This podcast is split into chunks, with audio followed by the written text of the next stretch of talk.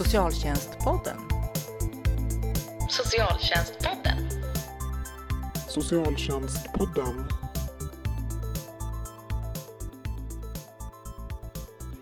Då var det dags för Socialtjänstpodden igen. Podden för dig som är intresserad av socialt arbete och socialpolitik.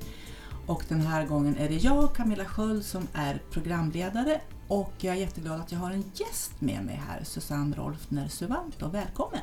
Tack så mycket. Och ni som känner Susanne, ni förstår ju direkt att den här podden kommer att handla om äldreomsorg. Och det stämmer. För du Susanne, du har ju ett regeringsuppdrag, eller hur? Ja, jättespännande sånt. Jag är ju särskild utredare som det heter.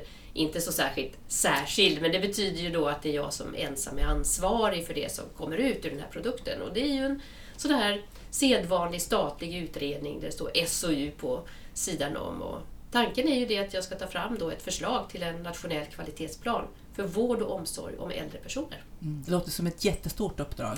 Brett. Oh ja, det finns en del som säger att de här sex stycken teman som vi har i planen egentligen skulle kunna vara sex stycken olika utredningar men lite med glimten i ögat så brukar jag också säga så här, du vet Camilla, kvinnor kan. Mm, exakt, och ni ska vara klara 31 mars så ni har ju Ja. inte släppt er utredning än. Nej, men jag brukar också säga det att den är nog inte så okänd egentligen för väldigt många för att under hela det här året, för det har egentligen varit 12 månader aktiv tid, så har vi haft väldigt många med oss, bland annat SSR. Mm. Och det har varit spännande och då har man fått vara med och liksom verka fram det här innehållet så att ganska mycket är känt men eh, ja, några godbitar kan jag nog säkert bjuda på i den här podden. Mm. Det låter jättespännande. Men eh, vi ska såklart prata om, om eh, dina förslag och så. Men, men det här med att eh, jag gissar att det är ministern som ringer upp och frågar om man vill bli... Då är det alltså Åsa Regnér som ringde dig. Vad, Ja. Och så fick du höra åh, kvalitet äldreomsorgen. Vad var det liksom det första du tänkte på? Ja, det första jag tänkte på det kom ju ett sms. Okej? Jag hade varit ute, det var en söndag eftermiddag innan midsommarveckan. Och så kom jag in och så hade jag missat samtal. Jag hade varit ute i trädgården och eh, målat lite staket. Och så tog det så här att eh, Hej Susanne, kan du ringa mig så fort som möjligt med vänliga hälsningar Åsa Regnér. Mhm. Och då var jag faktiskt lite fräck och tänkte, nej men det är ju söndag eh, kväll och sådär. Jag tar det på måndag och så tänkte jag i nästa andetag, nej men nu var det ju bra elak Susanne. Hon kanske behöver veta någonting om äldre och psykisk ohälsa. För det är ju mitt specialistområde. Hon kanske ska sitta i en TV-soffa och liksom behöver ha lite statistik och sådana saker. Så jag tänkte, ja jag ringer upp. Och vi småpratar lite grann om det här med staketet och så säger hon, Susanne, vi skulle vilja utse dig till särskild utredare för att ta fram den här kvalitetsplanen. Och min första tanke var sådär att, men hur tänkte ni nu? Och den andra tanken var, hur vet ni att jag finns? Och det tredje som jag sa, och då skrattade Åsa lite grann, var så att ja, men det här är ett jättestort område, för då hade jag sett direktivet. Jag är inte helt säker på att jag kan göra det själv. Men då sa men Susanne, du ska såklart ha ett sekretariat. Och sen det fjärde, då trodde jag att jag hade en liten utväg, för att jag har jobbat väldigt hårt i många år. Och hade tänkt lite grann att jag skulle trappa ner. Så jag gick till min fru och så berättade jag vad det var för någonting och så tänkte jag nu kommer hon att hejda mig, hon vill ha mig hemma nu. Och då log hon från öra till öra och så sa hon bara så här Susanne, jag tror att vi måste köpa dig en ny skjorta. Mm. Så så blev det. Så blev det. Eh, och skjortan har du kvar. Oh ja, jag har upptäckt att ganska många bilder så har jag den här blåvitrandiga skjortan och det finns väl en del som tänker att nu har hon köpt en ny skjorta och den tänker hon ha hela utredningstiden. Men jag ska ha en ny när vi släpper rapporten också. Mm. Eh, för nu har ni jobbat med den här utredningen ett tag då. Du har haft sekretariat som du sa och du har haft eh, massa resurspersoner och, Ja. och så här. Eh, om du tänker liksom den här processen, är det någonting särskilt som du liksom har omvärderat? Har du haft någon sån här aha-upplevelse under jobbets gång? Jag har haft två sådana då. Mm. Om man tänker aha plus så är det det att jag har mött så mycket värme och så mycket hjälp och stöd. Jag tänker inte minst från er från Akademikerförbundet och från många andra organisationer, pensionärsorganisationer, fackliga organisationer, myndigheter och så. Jag tänkte kanske att man i början skulle vara lite avvaktande i en utredning och kanske känna sådär att nu har vi våra ståndpunkter och, och liksom, vi inte får till dialogen, för den vill jag ha. Mm.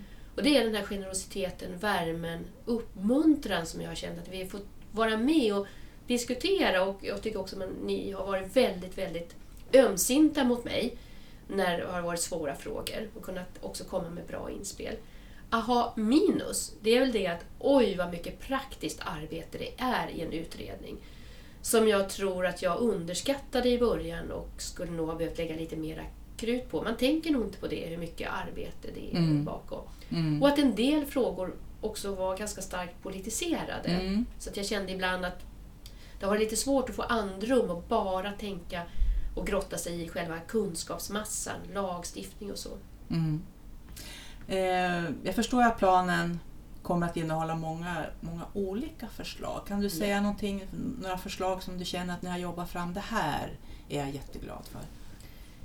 Ja, det finns dels det här faktiskt med planen som sådan, att vi kunnat få, tycker jag, en enhetlighet, en ja, det har varit så roligt att se att människor blir glada ute när jag säger att det här är ingenting som är kortsiktigt. Utan det ska vara långsiktig plan och med långsiktig för mig så är det 5, 10, 15 år. Och att vi kunnat hänga upp det här på ett träd, jag säger att det finns en, en stam i det här trädet, någon grund som handlar om att hur vill vi ha det egentligen? Vad är våra grundläggande värden? Och det tycker jag inte bara det är inte så bara, men inte bara i relationen till äldre personer, också sinsemellan. Yrkesprofessioner, politiker, beslutsfattare och chefer av olika slag. Att det har vi gemensamt. Sen att vi kan lägga förslag på fem års sikt, på ett till två års sikt, alltså själva den här strukturen. Mm. Och jag uppfattar åtminstone när jag är ute att man känner att ja, men det här skulle vi kunna göra på precis samma sätt hemma hos oss. Mm. Regionalt, lokalt och så. Så det är jag väldigt, väldigt glad över. Sen finns det några konkreta saker som handlar inte minst om chefskap och utbildning. Och jag får väl lägga det som en liten teaser här framme då, så mm. jag kan inte säga allting exakt. Nej, men precis. Jag tror att en del kommer bli överraskade över att vi är så pass skarpa när det gäller vissa saker om chefers villkor och om utbildning, enhetlighet och stöd. Mm. Även för undersköterskor. Ja, precis. Eh, det är klart, det där var ju en teaser så jag tycker vi hoppar lite direkt på det här med chefer. Ja. Säger du. Eh, berätta lite mer.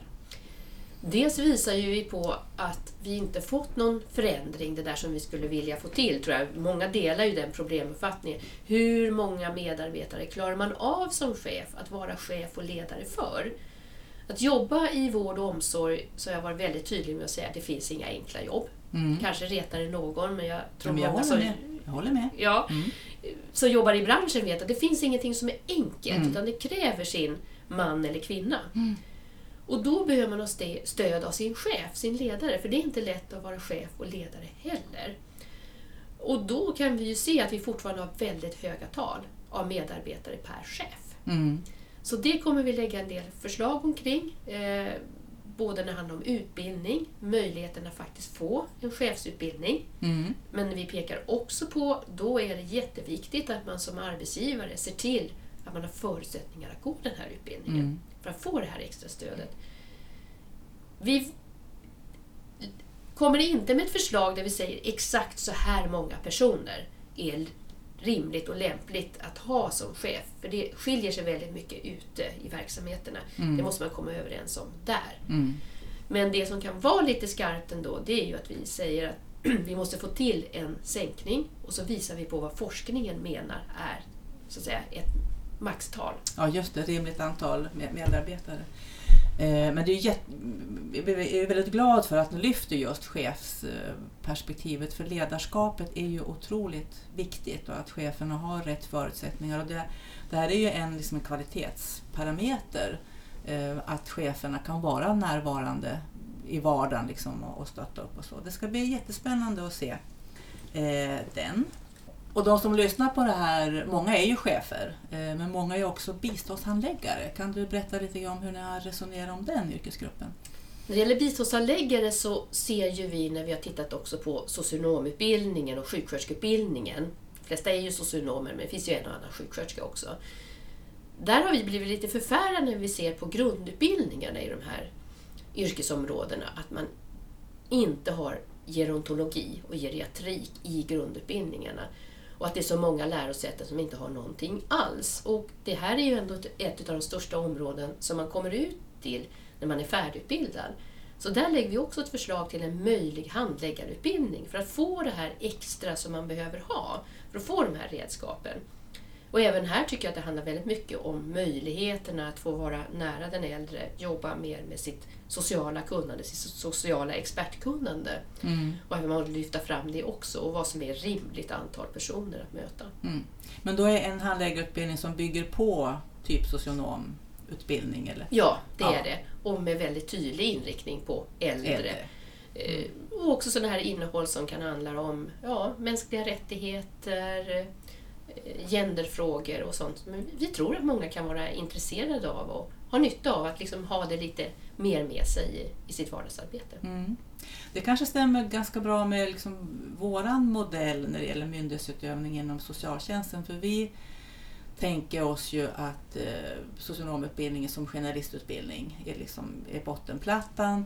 Sen behöver ju eh, arbetsgivarna Eh, ha en bra introduktion och en övergång in till praktisk verksamhet. Men sen eh, vill ju vi gärna ha eh, fördjupningsutbildningar på avancerad nivå om man jobbar som biståndsanläggare med äldre eller barn och unga och också att det ska finnas särskilda tjänster, specialist socionomtjänster. Visst taggar det i ditt tänk?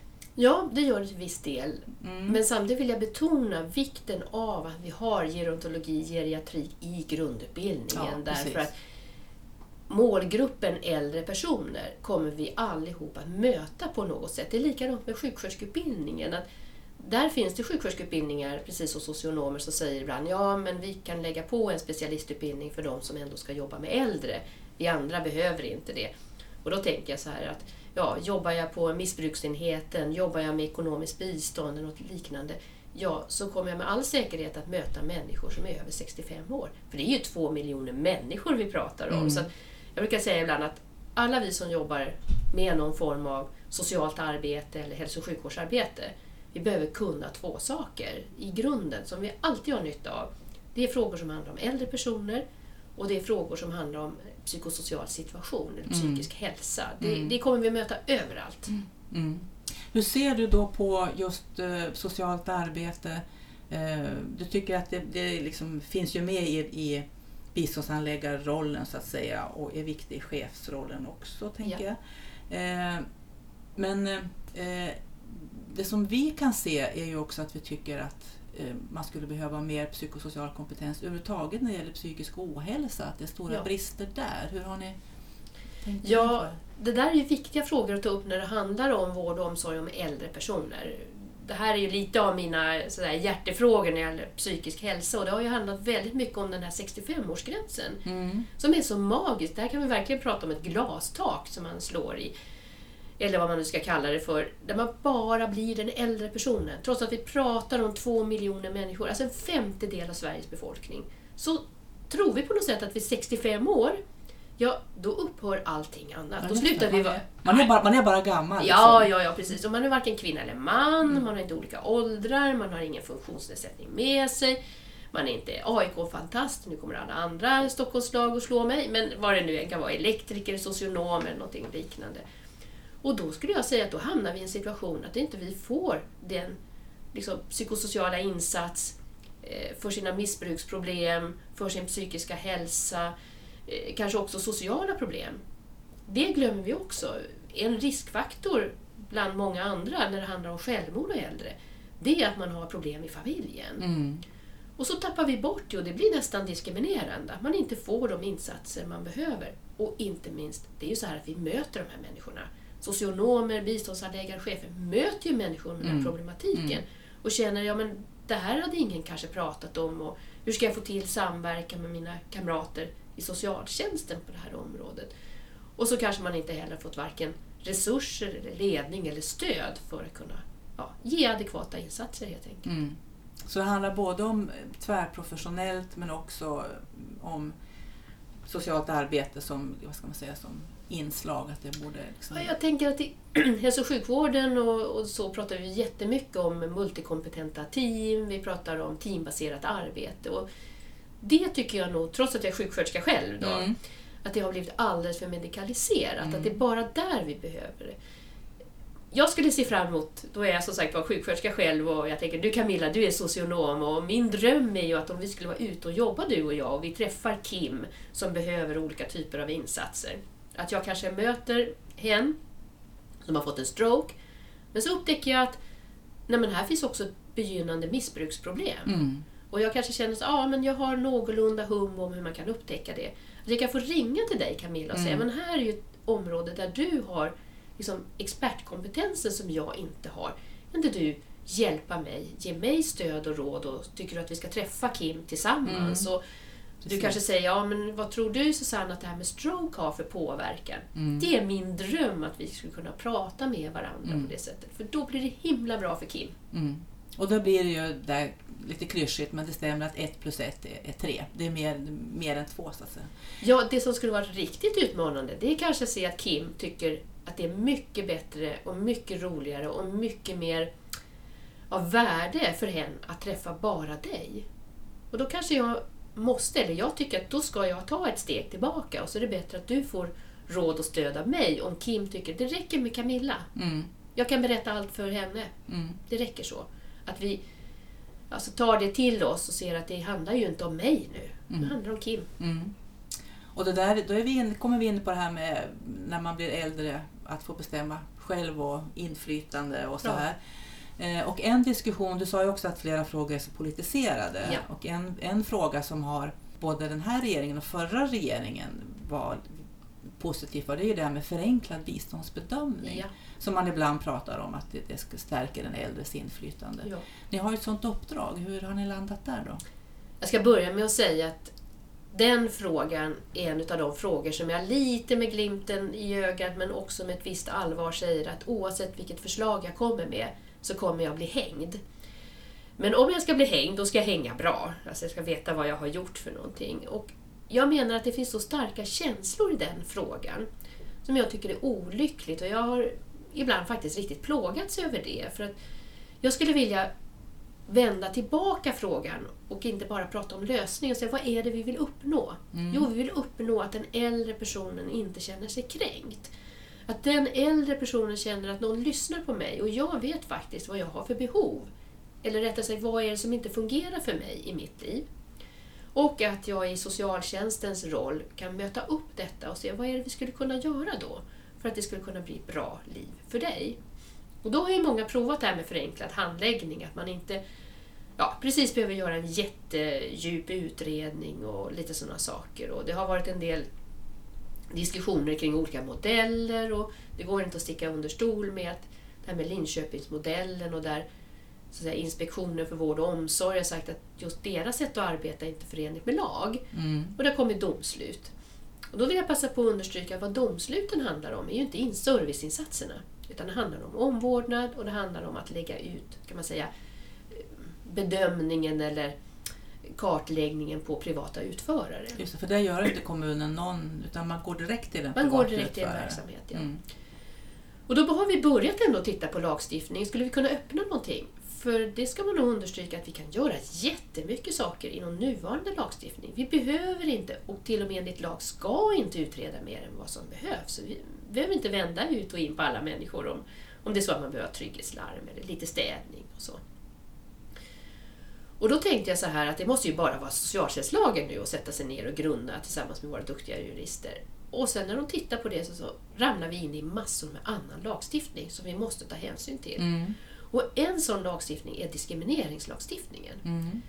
Vi har ju en ny sådan och där vi måste bevisa att när vi ger någonting till några, till exempel då en åld, vid en viss ålder, vissa insatser, då måste vi kunna bevisa att andra inte blir förfördelade. Mm. Och det är just om, om då eh, grunden till att man får Ja. insatsen är ålder. Ja. Det, ja, ja Och okej. vissa insatser och att man kan som medborgare egentligen man säger, gå och begära det eller säga jag skulle vilja ha det här Mm. nu och inte så mycket mer. För då måste man alltid säga, om vi säger att vi har 75 år, då måste vi kunna bevisa att det här inte blir till nackdel för de som är 74. Och man kan tycka att det är liksom stelbent, men det, diskrimineringslagstiftningen är väldigt viktig för att vi inte ska ja, premiera vissa grupper av människor utan få den här jämlika och jämställda. Så det dök vi på. Eh, det finns möjligheter att passera den genom att vi gör det troligt att ett visst antal personer i en viss ålder faktiskt skulle behöva det här ändå Mm. i förhållande till andra. Men man måste vara försiktig med det. Men vi kommer också in på sånt här som skatteregler. Hur ser det ut då med avgifter? Måste man då lägga moms på dem när man gör på det här sättet? Vi har till och med varit uppe och nosat på regeringsformen när det handlar om likställighetsprincipen. Oj, oj, nu blev det en stor fråga. Nu blev det en stor fråga och, och det här har då varit väldigt svårt för mig Mm. att, att på något sätt tala om att nej, jag är inte grinig och ogin här men, men som utredare är ju mitt uppdrag att vara så noggrann som det bara går. Och vi har nog skruvat på det här så att vi kan nog, har nog kommit med ett förslag här som ger en öppning på det här området under vissa förhållanden. Då. Men sen tror jag det absolut viktigaste är hur får man tillgång till det här? Och jag har haft det jättespännande, jag har haft en student från Karlstad universitet. Och vi har också kartlagt och tittat till exempel hur ser det ut med information till den äldre personen på webbsidor. Och då kan vi se att i regel så varje kommun informerar om vad jag som äldre kan få via webb. Och då vet vi att söka på webb, hitta information där, kräver ganska mycket av en individ.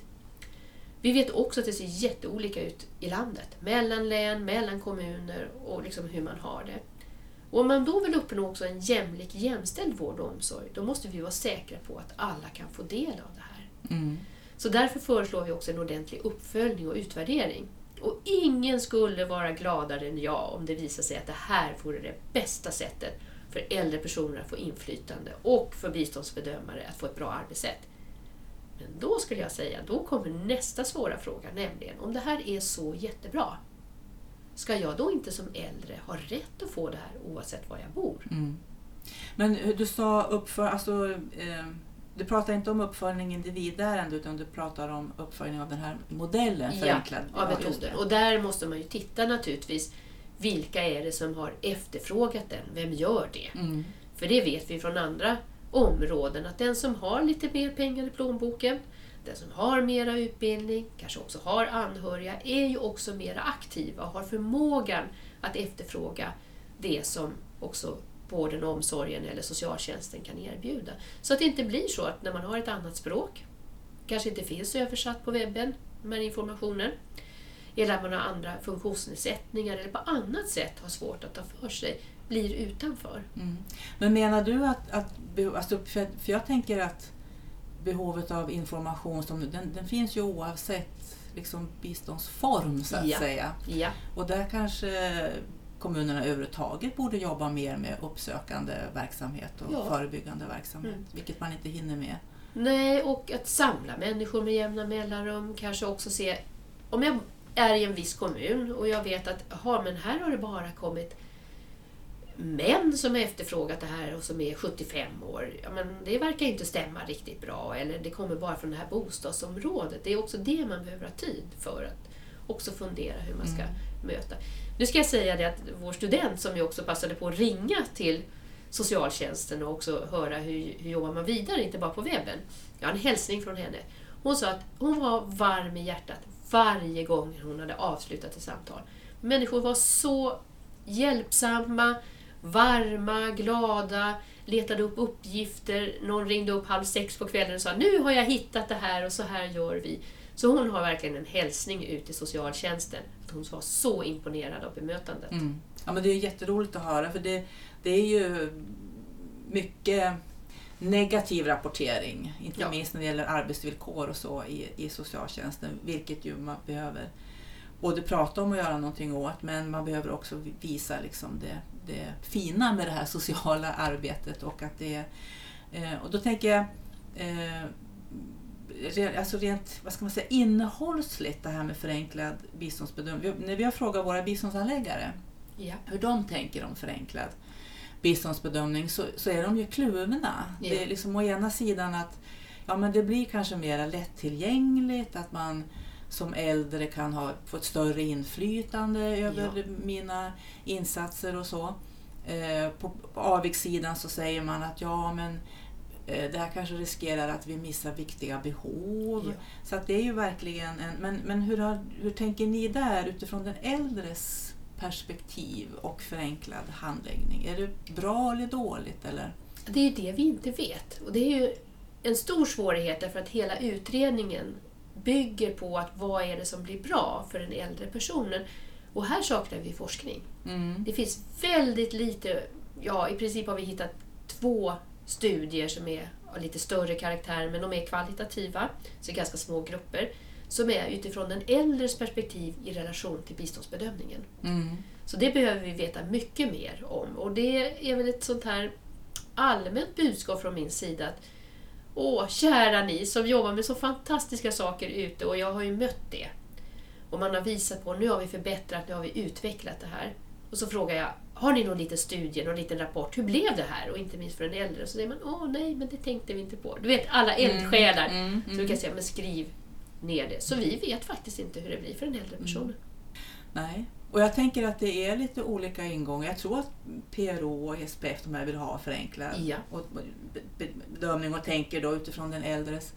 Eh, en annan liksom, eh, tanke kan ju vara att man löser det problem som, som faktiskt finns med att man idag har alldeles för mycket detaljregleringar, att Ja. biståndsanläggare tycker att man får utreda saker i onödan, det är otympliga IT-system eh, och så vidare.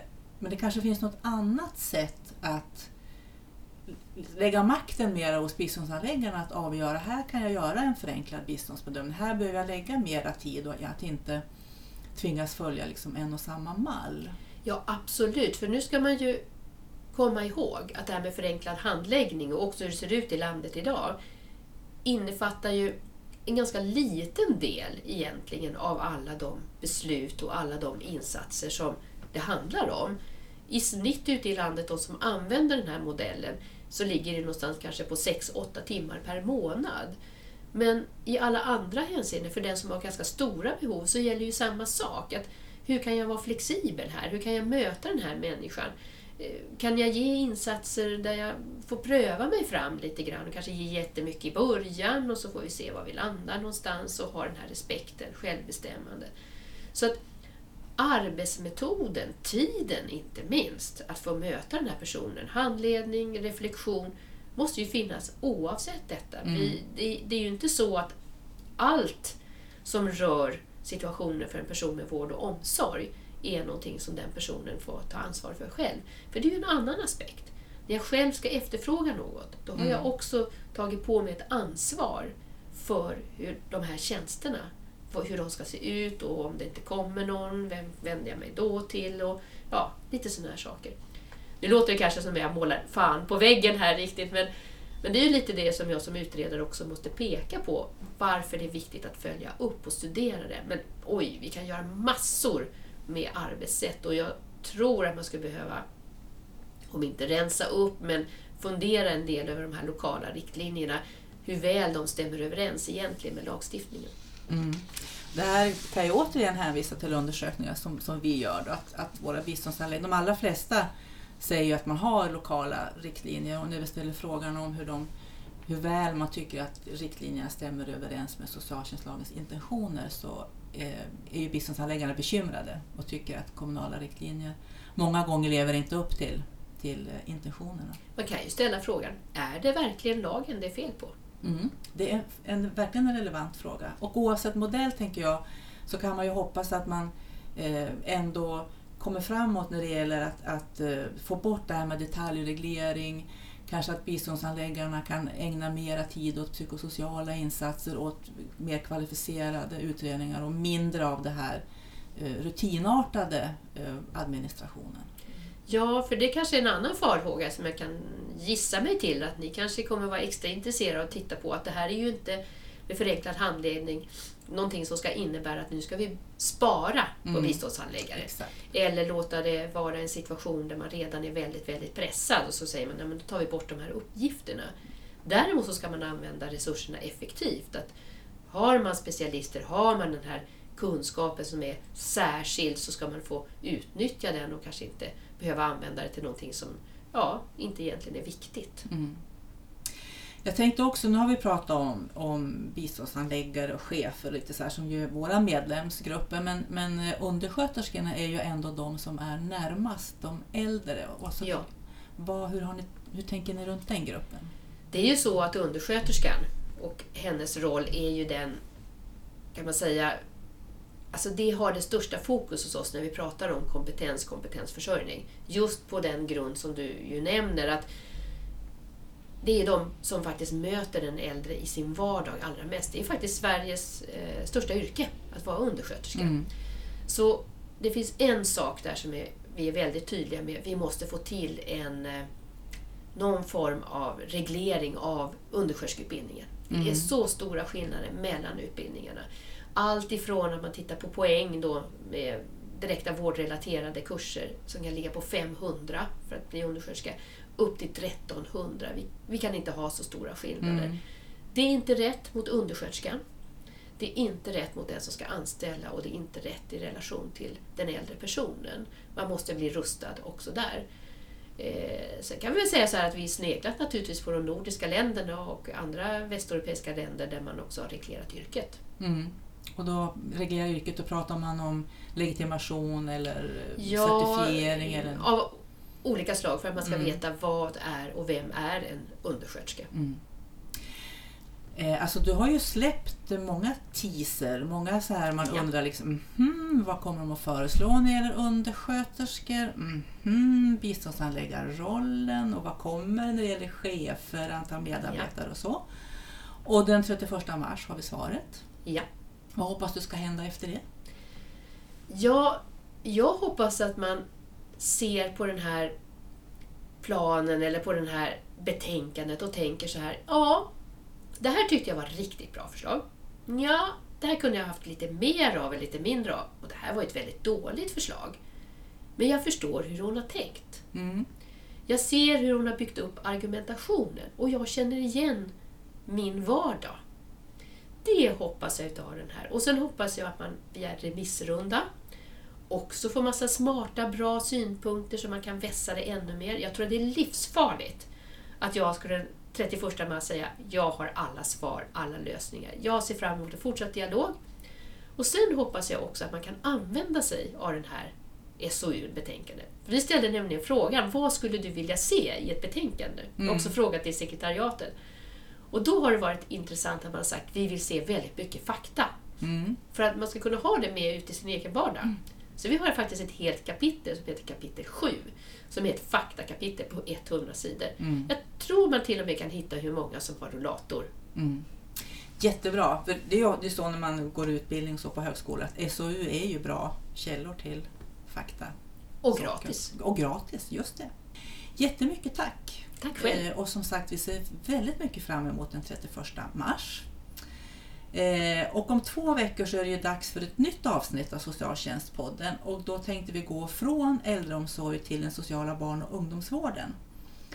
Och den gången så är vår gäst en annan person som också har ett regeringsuppdrag och då är det den nationella samordnaren för sociala barn och ungdomsvården, alltså Cecilia Greve, som kommer. Till dess får du gärna fortsätta att lyssna på våra andra poddar om du ännu inte har gjort det. Tipsa kollegor och andra om att lyssna på oss och hör jättegärna av dig om du har förslag på ämnen som du vill att vi ska ta upp i våra poddar. Tack för att du har lyssnat!